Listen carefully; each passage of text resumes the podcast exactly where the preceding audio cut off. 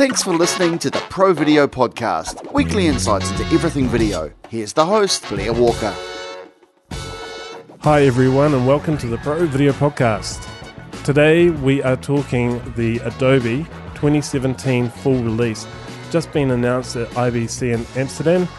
It's another jam packed Adobe release, and I'm really pl- proud to have Adobe's John Barry back on the show to talk with us about this latest release. Thanks for joining us, John.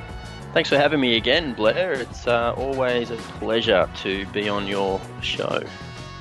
We're just going to jump into it, and I'm going to ask you straight up Premiere. So many good features in this latest release. What's what's some of your top picks, mate?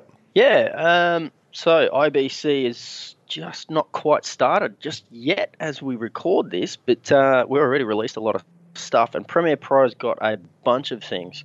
I think um, I think what's probably top two favorite things out of this is the new project locking, which is connected to the open multiple projects capability as well, which is very um, very much like another product provided by another company with starting with the letter A. And we've heard a lot of editors saying they want this as a this is kind of why they won't switch. And uh, it's taken us a little while to figure out how we'll implement it the right way. But I think we kind of hit the nail on the head with this one. So that's going to be very very popular, I think. And so many editors will know what project And- locking is. If that's important to them, they'll know what project locking is. But Yeah. but for those who don't, Yep. that's the ability to work on a project and lock it so everybody else who you're collaborating with knows that it's in someone else's hands at that point in time. um, and also having multiple projects open at the same time. That's something that uh, Final Cut Pro Classic was able to do, and yeah, we've we've found a way to do that without um, without breaking things. So having multiple projects open at the same time means you can be transferring content from one project over to another and then saving that one and then go back and save the other one. And you have multiple project panels open. And as soon as you click from the timeline or the project panel um, it goes into it knows which version of or what project you're on. And then you can sort of hit save and it'll save that iteration of where that project is at. It's actually i was playing with it today and um, it's very cool i'm very happy with it That that for me was huge, absolutely huge, because so often we'll be jumping into another project or a project that we did a while ago to grab assets or a little a smaller edit. So you, we had that functionality through the media browser to dive into a project to grab elements, but to actually have projects open at the same time and to work. Oh, everybody can do three jobs at once now. This is awesome. well, we'll yeah, it's um, it is. You're right. It's it's taking that um, the way that we've had media browser o- able to open in a locked state multiple projects, but having them open all at the same time means the the way of mixing and matching between different things. It's going to be a lot more fluid and. Yeah, we'll see whether or not employers are expecting more output from their current uh, employees because of it. But it, it certainly opens things up. Yeah. Um, and then being able to lock it as well. There's a tiny little lock icon in the bottom left corner, and it's very simple to just click on it and you lock it. And you lock everyone out, or you click it and you open it back up again. Um, and then you can create a shared project from it too. So it's literally al- allowing you to have then a bin in your project that is connected to a shared project. So then other people can be making changes, and then you double click on it and it opens up, and you see all the changes they've made. It's it's pretty cool. Yeah, it's Yeah, really, I'm- really I can't wait to get. I can't wait to get people's response after they start using it. Um, yeah, Totally. that one I think is very exciting. It's really exciting, and it's something that I'll use a lot. And I think that that's what I'm excited about this release is there's so many things coming into it that The, I know um, I'll use. So the second thing that I We've got a bit of a delay, I think, here, John. we do, the wonders of uh, Skype and the internet. you go. I think I missed something you said there. I was just saying that um, this release has some real features in it that are going to help editors and motion designers and After Effects artists on a day to day basis. Some real key features. Opening multiple projects, that is really going to help a lot. A few of my things that I really like are the same things. You're going to use them on a daily basis. Responsive design, the ability to tag things to a duration or a position on aspect ratio. So basically, you think of opacity where you're setting those keyframe opacities or a position or something and you want it to slide out at the end. Now, when you change your in and out points, they're going to stick to it rather than you having to go in and manipulate those keyframes. I think that's going to save so much time on a day to day workflow reality. The other thing is um, automatic gap removal. Wahoo! yeah, yeah, that's yeah. that's a very cool one. Um, so I again today I've been playing with the tools a bit. Um, having access to the software is kind of a nice benefit. And uh, yeah, I what I did, I thought, you know what, the way that I wanted to see this implemented was that the it didn't matter whether it was across um, different tracks. So I started to push different clips into different V tracks for video, and I just went, okay, let's see how this works. So I I tested it, and even if you've got clips that are on different tracks, it's still smart enough to know well the gaps are actually there and it just closes the gaps. It works exactly the way that you would expect it to work.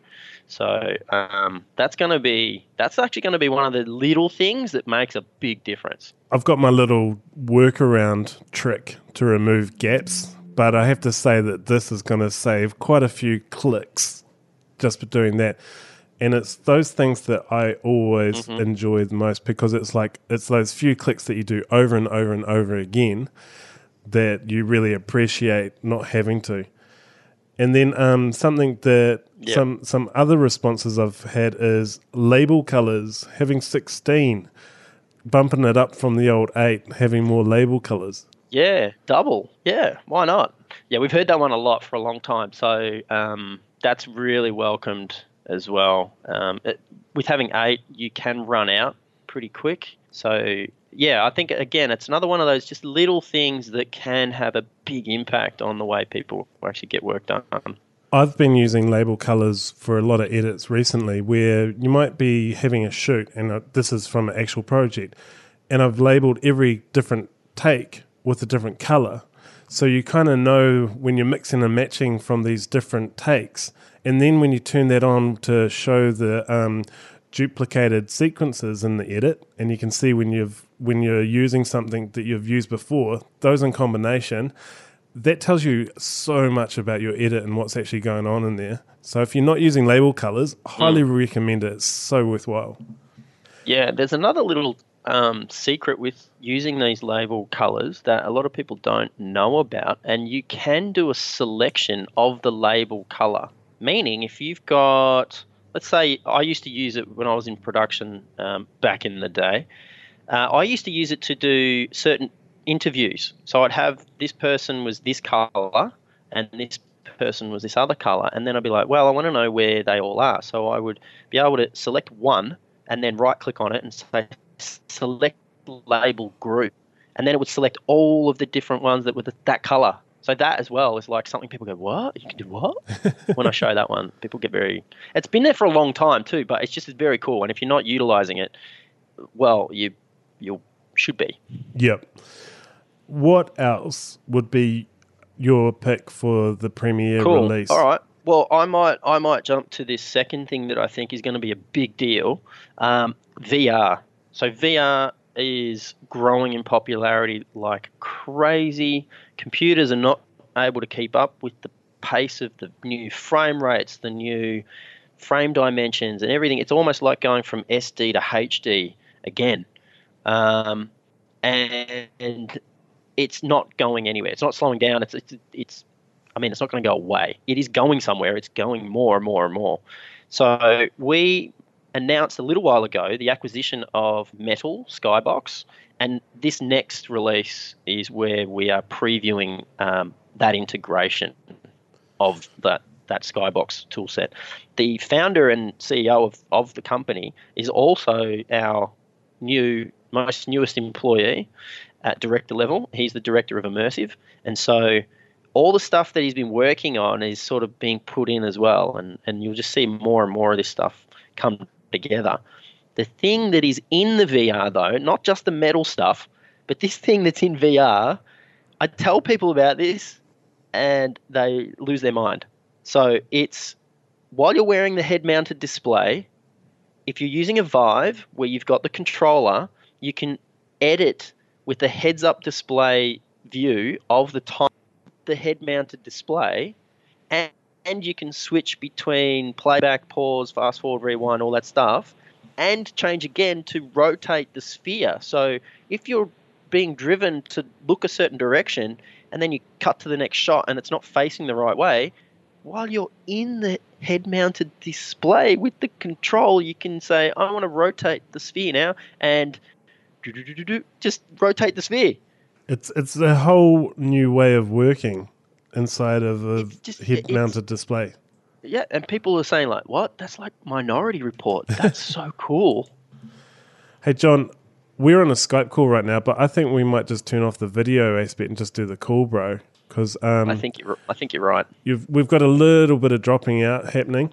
So, yeah, yep. So the head-mounted display being able to work while you're in that view, and there are also um, controllers and keyboard keyboard shortcuts and things to help you while you're in that mode as well, isn't there? Yeah, you can still be using the keyboard um, to do the editing that you would want to do, like making in and out points and things like that. And but the point is, if you are turned around 180 degrees, because there's a reason to be looking that way, um, you can be using the controller from say the Vive, if that was what you were using, and then you can activate tools that allow you to edit within the, the 360 environment, which I think is really going to be one of the highlights of the show for Adobe. People will be beside themselves seeing that in action. Yeah, it's it's a an intense way to think that we're actually moving into this realm of making immersive content in our suites and literally working inside the content. It's quite a trippy thought. Yeah, pretty cool. Um, I actually just thought of a third thing that I'd, i think is going to be a big deal as well. Um, it's kind of overlapping Premiere Pro and After Effects, and it's got to do with the motion graphics templates. So in the next release, um, we've put After Effects into Premiere Pro as a library. So all of this um, computing of what's going on inside of a motion graphics template, which is basically opening a little copy of After Effects, it sits inside Premiere Pro, and the responsive time is way faster than it was before. And things that are, and this overlaps into my kind of things to do with After Effects, is that there's GPU support in there now to do with more things. So a lot of the transform, or all of the transform controls. So that's scale, rotation, position, um, and motion blur are going to be GPU accelerated. And we'll take advantage of that when you've got that type of content in a MOGRT or a motion graphics template inside of Premiere Pro. Now, there's there's another aspect to it, which has got to do with the the, the library of After Effects inside Premiere Pro means that if you're using just After Effects based effects, there's no third party effects in there. Those MOGRTs don't need to have After Effects installed on the machine to be understood.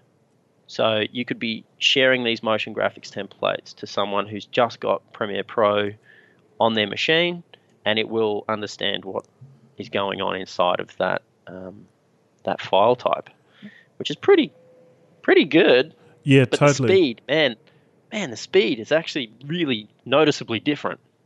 And I think the speed is on and with the After Effects GPU acceleration being about the transform and the motion blur. Those are the things that you use all the time. Like motion blur Yeah. to add into motion graphics. Like that's literally always you want to be adding some of that into your motion design to have that in Premiere as well and to not have to install a version of After Effects. It's just simplifying it so that you can make these templates available to your editor wherever they are without the headaches of having them install After Effects also. And that also leads into having Yeah. motion templates available through Adobe Stock, which is pretty epic. That's right. Yeah, um, that was. I think that's going to be big. I think people are going to take advantage of that in a in a big way. It helps with obviously um, making stuff look good, look cool, um, and we've been working with a lot of high end motion graphics artists to make sure that we've got like a, a very wide variety of motion graphics templates available through Adobe Stock. And the reason of that is because um, we don't want things to look the same. We don't want people to go, well, you know, there's uh, X amount of effects that come with it, and you kind of then everyone's stuff starts to look the same. yeah. So, yeah, it's something that we are we're still we're going to be opening that up to the general public as well. So anyone can be a contributor in that way and add their own motion graphics templates in there too. But we've started with a select group of people that are known artists that are very, you know, very well known with what they do in motion graphics, and so we're going to be providing some very cool looking stuff. Yeah, I've I, I know at least one person who's providing some of that stuff, and um, yeah, you've got some top shelf talent providing the industry with some real usable assets there. Mm. Also, just Yeah. to finish off with the um, Premiere, the motion design um, through um, the Essential Graphics that's had some development too. It was released um, in the last versions. So there's been some updates and being able to work with multiple elements in the monitor, the program monitor, and um, yeah, and also a big one is being able to a new font menu, being able to preview fonts. That's quite huge, not Ye- only in Premiere but. After Effects. Yeah, we finally got um, proper hooks into our service with Typekit. So Typekit service is a, a font library that comes with your subscription, and um, the video tools have always been a little bit behind in getting that integration. But in, in this next release, it'll be put in there in a in the right way, and yeah, you'll be able to set your own favorites as well. So you put a star next to your favorite fonts, and then you can quickly grab those when you need them. Um, you can also limit the view of your typekit library fonts and then have that filter that can help you to make sure that you're using fonts that are there. And then when you share that off to someone else, you'll know that if they are using the Creative Cloud, then they have the ability to download that font in the background and then they've got the font too. So you won't hit this hit this weird thing of, oh, I used a font. I'm not sure what it was. Um, oh, you might have to you might have to get a license for that and then install it properly. And so if you stick to the the typekit fonts, and there's a massive library of content there, um, you'll be able to hand it off and it'll get resolved if they don't already have the font because it's typekit and it'll just sync it in the background. Another way, pretty cool. yeah, it's just enabling so much more collaboration by um, ensuring that we're not dealing with managing these assets as much as just being able to hand over projects. And that sort of leads me into probably the last thing we'll talk about in Premiere, which is for um, larger enterprise accounts where you've got um, team based projects with cloud based collaboration as well. Yeah, so uh, team projects will be coming out of beta and will be a, a 1.0, which is great. Um, yeah, we're keen about about the use of that as well. So we've added some other functionality into it, whereby the transactional save, which is kind of an auto save every time you do something inside of the the app, um, that level of where that sa- where those saves are, we'll be exposing that, so you can actually go down to the actual last point that you've sort of done something, and you can from that you could split that out and make a new team project from that version as well. Um, so there's the shared updates where you manually share it out to the rest of the team, but then you've also got access to your own little what we call a sandbox where you're kind of playing in your own little sandbox by yourself and you, you're making changes. You can see that list as well, which is which is going to be pretty good. I think a lot of people are going to start playing with it now that it's out of beta, or when when this is released, it will be out of beta, and I think that's been the kind of a, a bit of a drawback to people. They look at it and go, mm, something beta, mm, don't know if I want to try that. So yeah, that's do, uh, do that mind, works across After Effects and Premiere Pro as well. Um, that's awesome to have it in both of those. Do do you mind sort of describing what sort of users can use that? Yeah, that's good to point out. So the service, which is what the Team Projects is, it's another service that's that's utilizing the cloud um, to manage the project file itself, and then all the multiple people that are working within that same project. Um, that service is only available to enterprise and teams users. So if you're on an individual license, you won't have access to that functionality. Um, if it's something that you realize is important to the way that you are running as a business or as a freelancer, which is still running as a business, then you, you would need to go to a team project, oh, sorry, a team license um, in order to access the team projects. You can have one team license. You don't have to have a, a, group.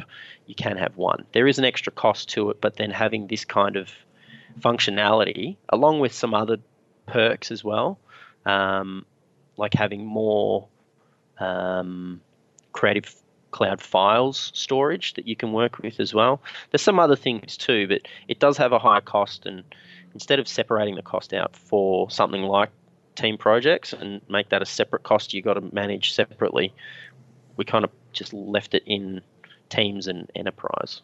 Something yeah. to be aware of, at least. I yeah. think the people who are looking to implement that will see the value um, and, and, why they would need it for themselves. So, the ability to have that not only in Premiere but After Effects as well, I think that's a huge one.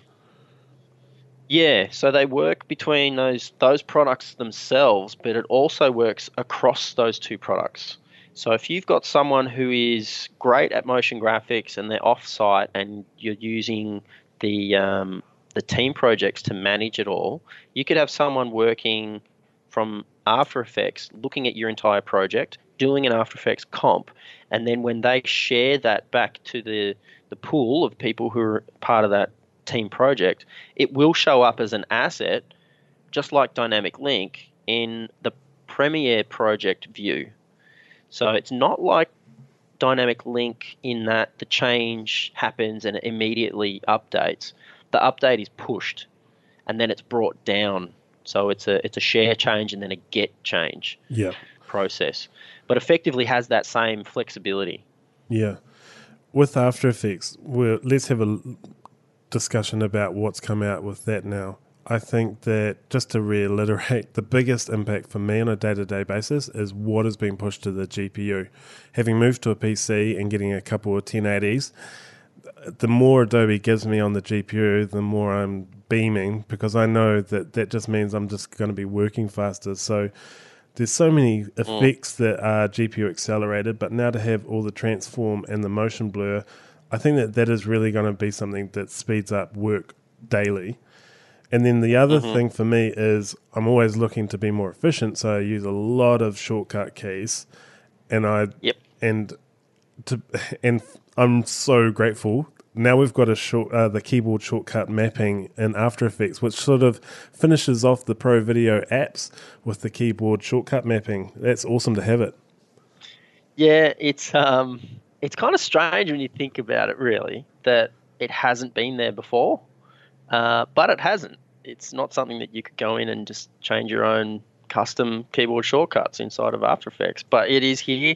It has come with the same user interface as Premiere Pro and Audition, um, with being able to use a keyboard map, and then you can hit the key and it'll show you on the user interface where that key is and what else is associated to that key, be it a, a shift, control, alt, option, command, modify key with it too.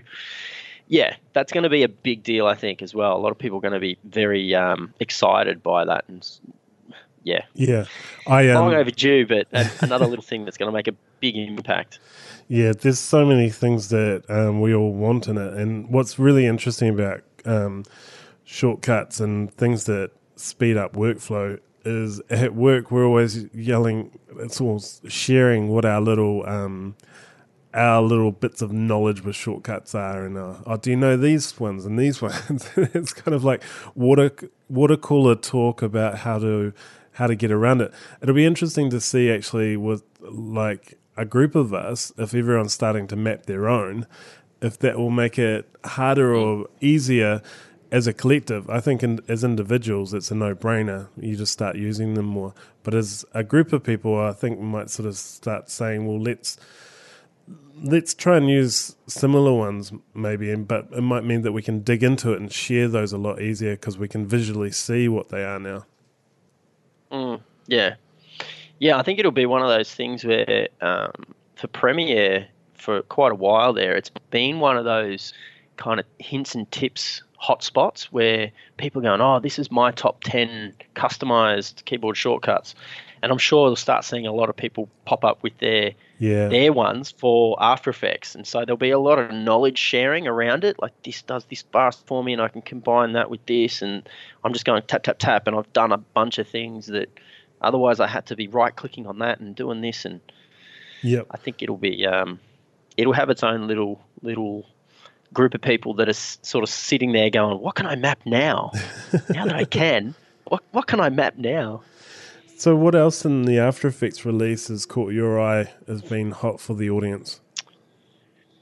Um, now this is this is a big deal, and it's going to be interesting to see how people start utilizing this. But having um, having the ability to use um, there's different formats that you can use for it, but having data driven animations, I think is going to be a big deal because you can set um, parameters against an expression that is looking at a some sort of a, a another file, so JSON file types, where it's got a bunch of information that's associated to the animation, and then if you needed to update and change things, let's let's use as an example. Um, say they want to do an animated graphic to do with voting.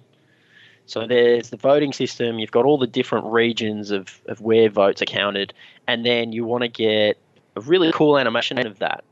And you could do that by using some hooks to this JSON file, and then as that JSON file updates, oh, I have an alarm going off in the background. I don't know if you can hear that. Someone's left a door open. That's usually what that means. Someone went round the, out the wrong door then. Yeah. Sweet. Oh, there we go. It's closed now.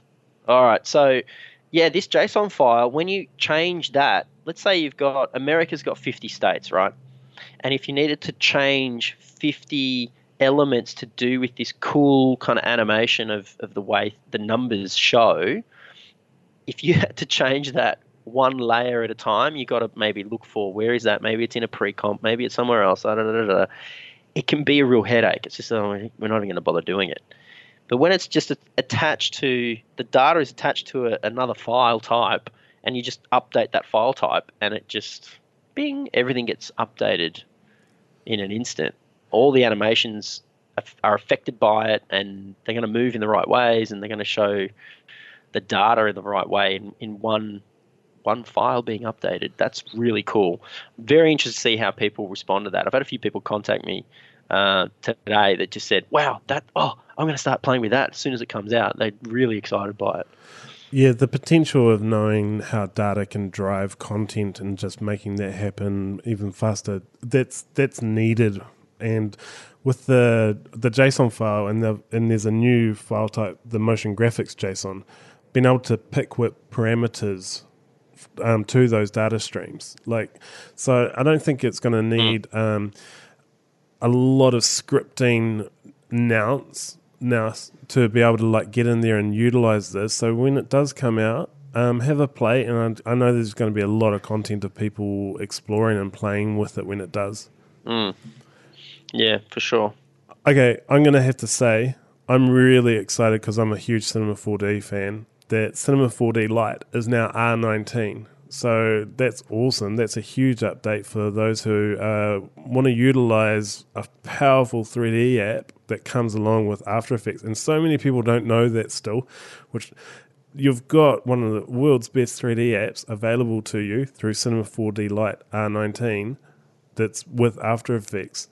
So that's one of my top picks for After Effects in this full release. Yeah, yeah. There's there's actually some there's a lot of really big things in this um, this update. It's going to be I'm so excited for everyone to, to start playing with it. And, yeah, Totally. The- very exciting times.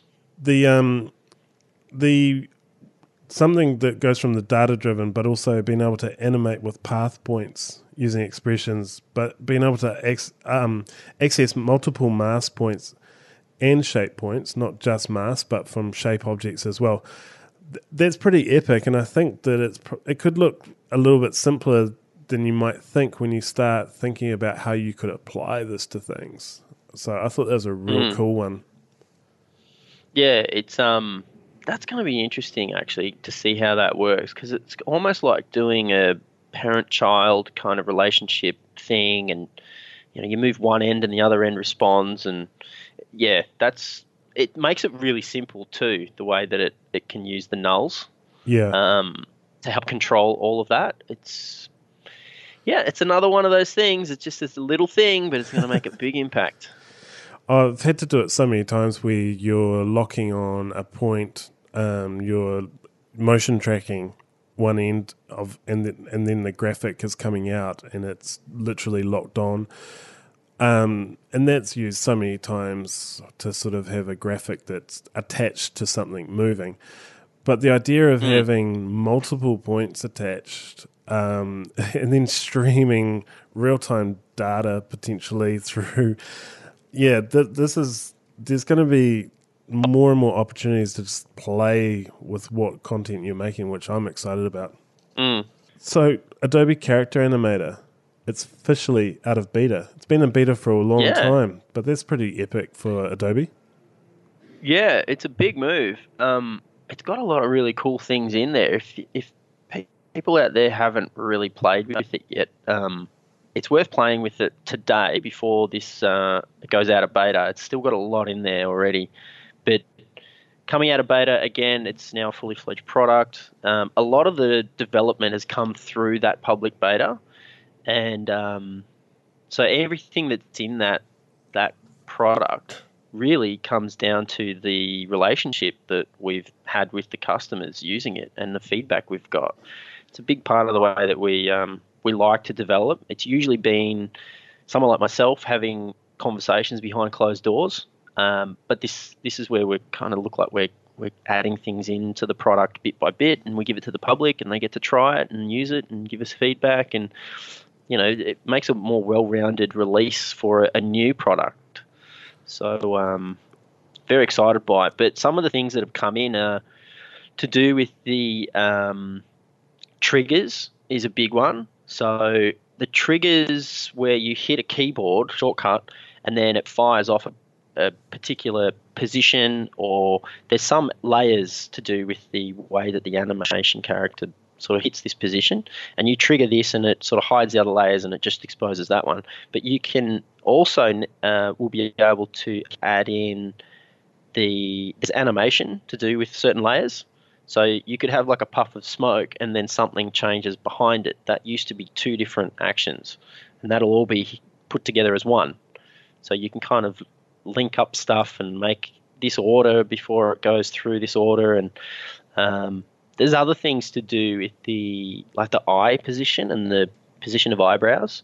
So they've always been very fluid and kind of wobbly uh, because it's tracking your eyes and your eyebrows very well. But now you can set it up to have hard positions. So when you when you start to raise your eyebrows, for example, they stay up there. So even if you're just slightly wobbling your eyebrows a bit, it's a bit more of an animation style sort of hold that position and then it goes back to the normal position.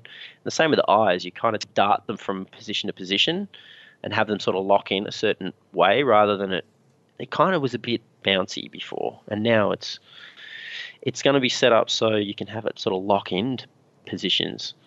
And they've got a new control panel as well. So the control panel helps you understand what you put together in the triggers. And you got visual ways of seeing it and then you can map like a you can map hardware to, to do it. So you've got sliders on a hardware thing, and it's it's very cool. If you've got a MIDI controller, it's going to be really epic to map all of these to sliders and to knobs, and to have that graphics panel um, to drive. So it's setting it all up, and then just letting you letting the animation come to life as you as you're recording it. Yeah, it's to be um, it's going to be kind of. I'm just imagining people having like an experience of back in the DJ days when they would actually be like hitting the the record and like changing the speed, and then there'd be people like we, we going through knobs and sliders and going kind of. do you know what I mean? I do. Like people just going crazy, just sitting there going, "This is just fun." Like just setting up this character and just making him do weird stuff. Yeah, yeah, uh, yeah. Now, lip syncing's also had a massive improvement, and what I've been looking at is that it's based off Adobe Sensei, and Adobe Sensei seems to be becoming more and more important to the pro video apps. So, do you mind sort of sharing what that is and how it how it's used? Yeah. So Sensei is the name that we've given our um, our set of algorithms and other other things that we're doing where it's machine learning based. So some things will be branded with enhanced with Sensei, uh, and other things will be just pure Sensei. So the um, some of the things that you're seeing inside of the, the Pro video tools is going to be enhanced, um, and some of them are just using Sensei. So the the lip sync stuff is improved dramatically through Sensei's technology and the way the machine learning is understanding the way mouths move and then the sound of things as well. Um, that's hugely improved uh, for the main release. We saw a big jump in that in the last um, beta version that came out in the last major update with After Effects when you also get access to the character animator through that too. Um, but yeah, that's that's hugely improved. And then we've got this other thing um, with the uh, new behaviors to do with collision physics. So this is starting to get into some pretty fun territory where you've got like ragdoll style behaviors. Um, yeah, it's it's pretty cool how we're able to put all this stuff into this new product, and I think people are gonna gonna really enjoy making cartoon versions of themselves and uh, doing presentations with their cartoon version of themselves uh, presenting stuff. And I, I found it really interesting how much the industry has influenced the development of Character Animator through its beta program. And then taking on mm. those thoughts of um, having the keyframes um, as an animator would sort of hold more on them. But all the other things that Character Animator does really well, which is um, allowing you to do full character animation without having to do every frame of it. And then the the thing that I really like too is the transitioning between it with this latest update with the pose to pose, because anyone doing animation mm-hmm. knows that sometimes you definitely do want to hold between um, keyframes, and then sometimes you want a smoother transition between the different poses. So that's a pretty big um, update as well.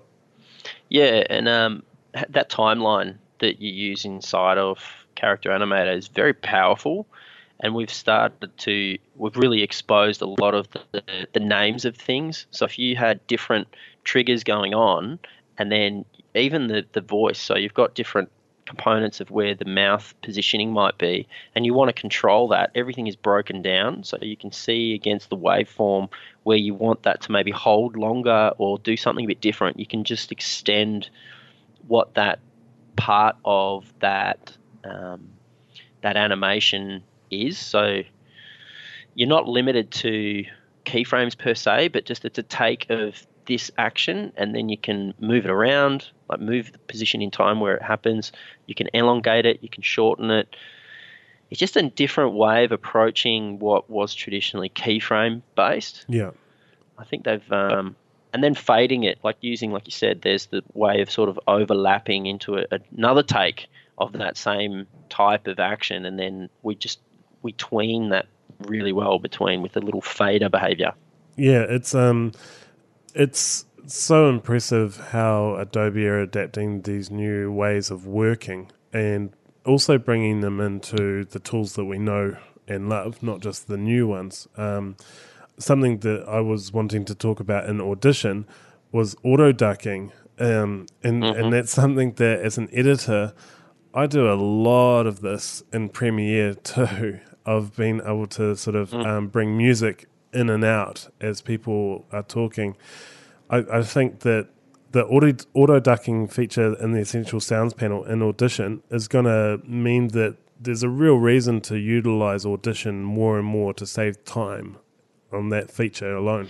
Yeah, it's um, it's actually a feature that's been in there for a while. It's just been hidden. It's been something that's a bit of a dark art to kind of wrap your head around. But exposing it in a simple way through the essential uh, sound panel is going to make a big difference. I think a lot of people are going to be like, "Wow, how oh, this is awesome! How long has that been there?" And it just it really simplifies the way you can interact with the different um, components of audio on different tracks, and then you do get this really cool dotted line, which represents the envelope of it ducking down and then coming back up and then ducking down again.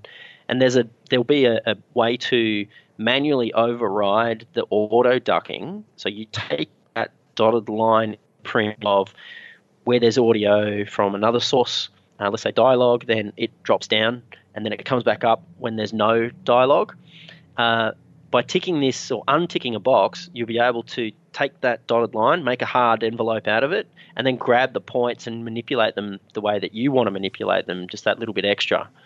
But to get the start point with really just a couple of sliders and just turning on the ducking functionality um, as a music asset, it's it's exposing something that's been technically tricky to put together and making it so simple. And it's also utilizing um, Sensei again. And so is that enhanced with? Yeah, uh, that one I'm not 100 percent sure. Yeah, it is. It is actually. It's it's leveraging um, Sensei. Yeah. So that's where there's this difference between it is all Sensei or it leverages Sensei. And yeah, it's it's understanding the machine learning is understanding where there's audio that's interacting in an overlapping way. Um, there's also a point where the faders will just go, well, my fader from this point to this point is so close. Do you know what? I'm actually just going to leave the audio down with that gap because otherwise it'll just go up really like too quick Yep. between between the gaps. So it just it just goes, well, that's better practice, and Yeah. just makes it flat for you for that um, elongated bit, just a little bit extra. So yeah, it is one of those one of those areas where it is utilizing uh, some of this machine learning. Oh, the more the Which we call machine does and, and the less I have to do, I'm a happy man. Yeah, yeah. Well, it's all the feel good stuff comes when you finish the project, right? Yeah, um, I think uh, I, I've I've always found, in you know, going back into Premiere and um, being able to um, um, have have it that it's connected to in and out points and things like that. So I'm not manipulating those keyframes and things. It's it's it's it's all time saving. I know what I want to do with it. I don't want to have to just keep manipulating and making it work. So all of these advances are amazing in my view. And any sort of speed improvements I can get as well, which kind of leads me to audition with um, the mix downs because I'm doing quite a few mix downs with the podcast. So a 400% faster, potentially increase in speed, that's pretty epic.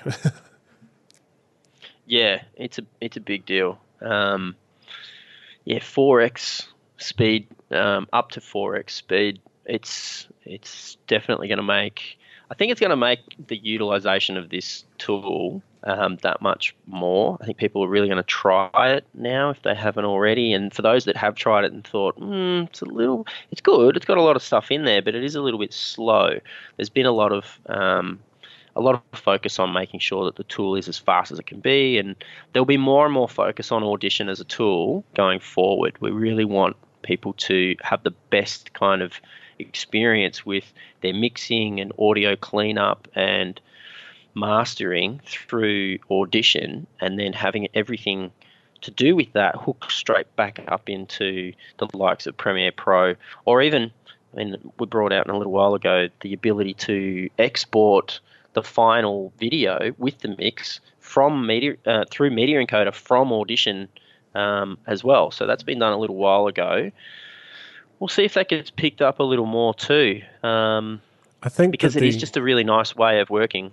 Yeah, I think the essential sound panel is a really great feature of opening up Audition so that people don't feel intimidated by it. I think that there's a lot in there that somebody who's not used to working with audio might be a little bit intimidated, but it's come so far in that it's not just all smacking you in the face of here's all these tracks and buttons and things like that. So I myself personally know that that's how I felt about working with audio and auditions just over the latest releases just made it easier and easier to feel comfortable within it. and yeah, it's got um, it's got full Mackie control as well. So people with these big boards that they're able to use that are high end people, Yeah. um, the tool is sort of being designed for them as well. It's trying to cross that bridge between an editor that is now needing to do a lot more um, audio work, and then also being able to hand that off to someone who is a audio professional. And that's what they do day in, day out. And they know what all these little knobs and little sliders and all the little tweaky things that they can do. They know what that means.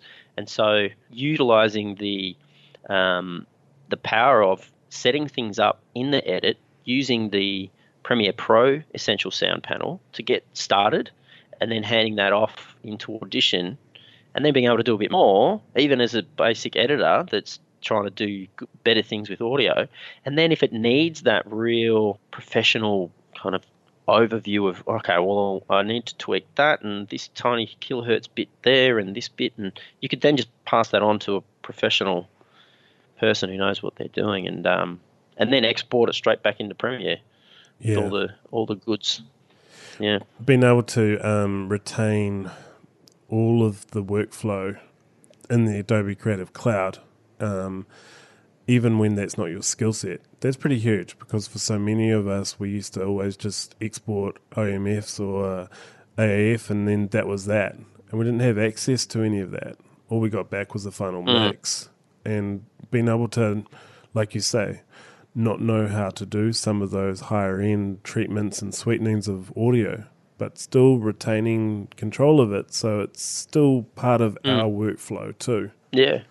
One of the things that has been there for a while that um, I actually showed someone today this one, and they were like, "Wow, that's cool. How long's that been there?" Which is uh, the mix downs that come out of Audition.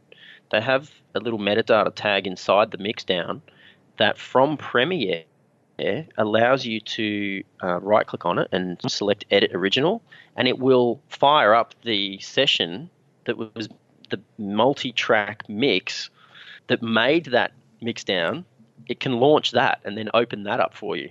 That's awesome. It's kind of like, yeah, it's really cool. Um, it's kind of like having a rendered out After Effects comp, and then you go hmm, edit original, and it opens the comp that made that rendered out file. Yeah. It's the same kind of principle. Well, I, I'm always talking to my guys about file organ, organization, which is like leave a breadcrumb trail for somebody else who's picking it up through naming conventions. But with this, it's like, wow, that's that's so much easier to be able to just literally open up the original mix. Yeah. So if you've done something like using um, the auto ducking, and let's say you've come to a point and you go, oh, we thought we had permission for the audio, for the music. We've done the mastering on the, the everything else is mastered great. We just need to stick in uh, a different audio track. You could literally just say, oh, okay, edit original, open up the original multi track mix, swap out your content, hit the ducking, and just get it to replace the music and punch back out a new mix down. What do you mean, like uh, changes and things? Most of us aren't used to that. Like once the edit's uh, locked, isn't that it? That's right. Oh yeah, yeah. Sorry, I, I'm thinking of the old days when when that was normal, and surely no one does that anymore. Yeah, Yeah, anything that allows you to keep uh, manipulating, working with, adapting, changing. It's, uh, you know, that is the reality of our our workflows now. That you need to be able to like jump in and change any aspect of it, which is pretty much why Adobe Creative Cloud for video professionals is what I truly believe the best product because I have that flexibility of doing the work I need to, but also being able to change it because it's not completely baked in throughout the different applications. And that's a huge one for me in my workflows. Mm. Sweet, mate. Well, Well, you know, we do what we can. and that's not me brown nosing Adobe directly either. So- hey, Oh, well, we're happy to have your support. hey, thank you so much for joining me, John. I know that um, you're getting over a cold, and um, thank you so much for jumping on a call with me to go over the latest release and share with the listeners what's what's coming out with that. Yeah, no, no problem. It's uh, it's too exciting to have delayed doing um, the interview today. So I thought, you know what, I'll just take it, swallow that concrete pill, and uh, do what do what needs to be done. So all good. Awesome. Thank you so much. And thank you guys for joining me on the Pro Video Podcast. If you would like to go and support the show by hitting that subscribe button in your podcatcher of choice, leaving a rating and a review, all of that really helps. We carry on the conversations on our Facebook group, Pro Video Podcast, and we've got lots of posts on Twitter and the Slack group as well. Come get connected, reach out, share your thoughts, ask questions, and maybe you want to come on the show at some point too. Anyway, thank you so much for listening, and I'll see you next week. All right, bye.